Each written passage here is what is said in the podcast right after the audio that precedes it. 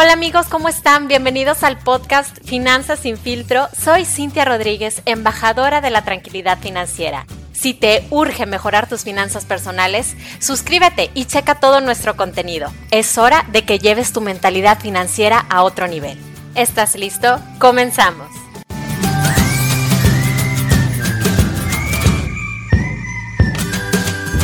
Hola amigos, ¿cómo están? Bienvenidos a un episodio más de Finanzas sin filtro. De verdad espero que con todo lo que está pasando en el mundo a causa de esta pandemia a la que nos estamos enfrentando, tomes este tiempo de cuarentena como un tiempo de reflexión. ¿Cuántas veces no nos quejamos de que no tenemos tiempo ni para meditar, ni para ejercitarnos, ni para estar en familia, para leer, educarnos y sobre todo para revisar nuestras finanzas?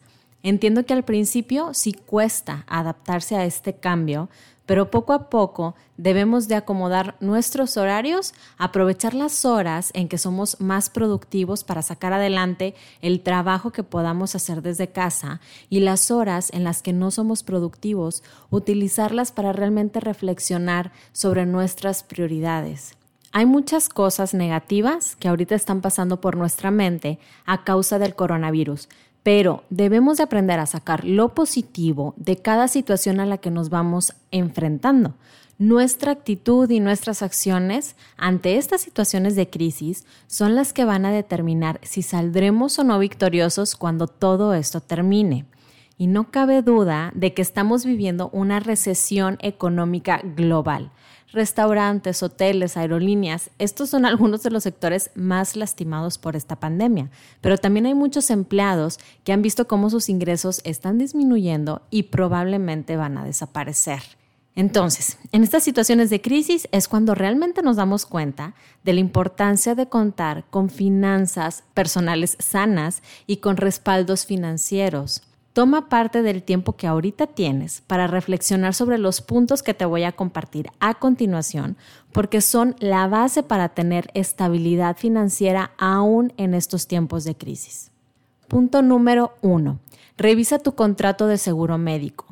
Aunque la mayor parte de la población utiliza el sistema público de salud, ahorita es un riesgo confiar en que en caso de tener una enfermedad o un accidente vas a tener atención inmediata y oportuna porque estamos pasando por una pandemia y habrá mucho desabasto en el IMSS de camas de doctores, de medicamentos y demás. Esto apenas está empezando, así que si ahorita tienes la posibilidad de pagarte un seguro de gastos médicos, aunque sea de manera mensual, es lo más recomendable. Hay aseguradoras que te cubren el coronavirus con un periodo de espera de 30 días.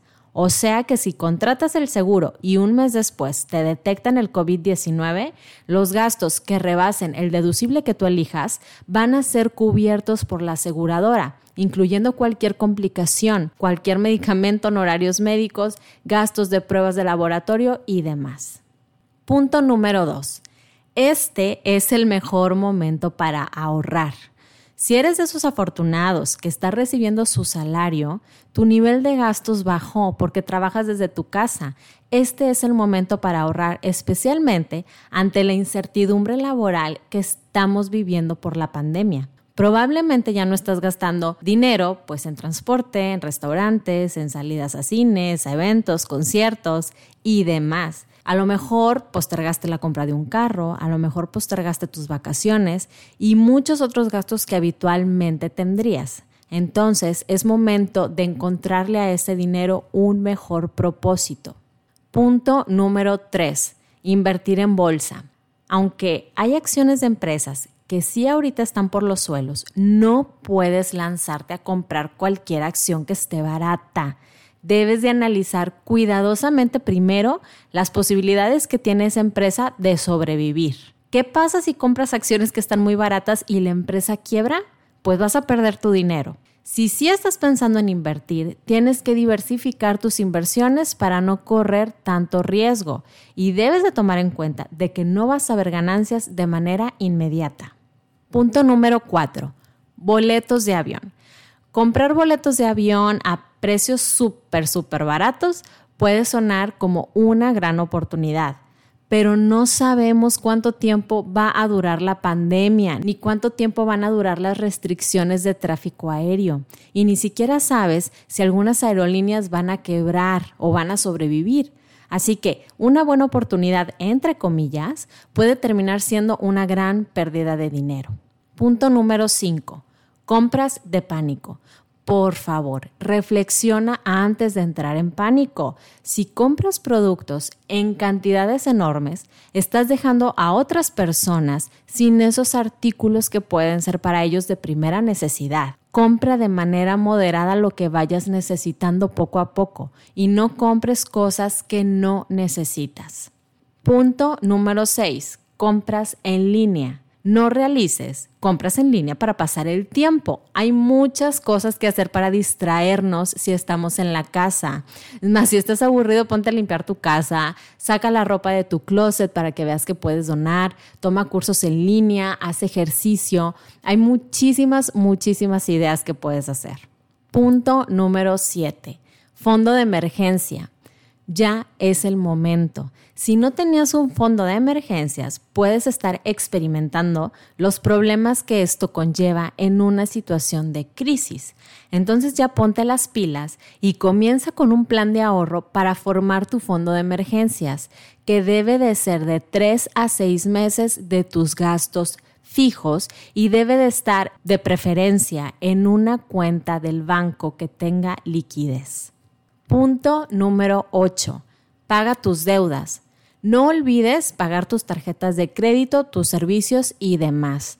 Y si la pandemia ya afectó de forma importante tus finanzas y no puedes pagar algunas deudas, tienes que acercarte a tu banco para negociarlas.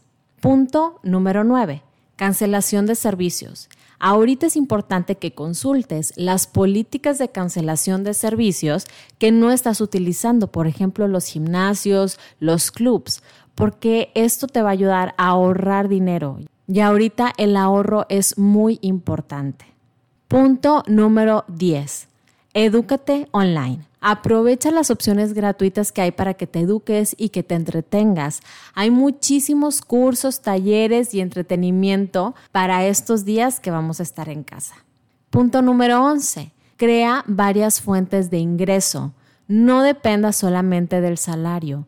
El mayor limitador de riqueza que existe es el sueldo. Y ahorita mismo ante el coronavirus vemos cómo el quedarnos en casa para muchas personas quiere decir que no pueden ir a su trabajo y ese salario está en riesgo. Una de las lecciones que nos deja esta pandemia es entender la capacidad que tenemos todos de poder generar ingresos por Internet, ya sea creando cursos online, talleres, webinars, dando asesorías, vendiendo productos, ebooks, plantillas y demás. Pues listo, esas son mis 11 recomendaciones para este tiempo de incertidumbre. Espero que te ayuden a replantear tus prioridades y a darte cuenta de que las finanzas personales y la prevención son realmente importantes para tu estabilidad financiera. Si te gustó este episodio, por favor, compártelo en tus redes sociales, te estaré muy agradecida. Y si tienes dudas o quieres seguirme para más consejos, me puedes encontrar en Instagram como Cintia la de Seguros y como Genius Seguros. Hasta el próximo jueves y ánimo a todos.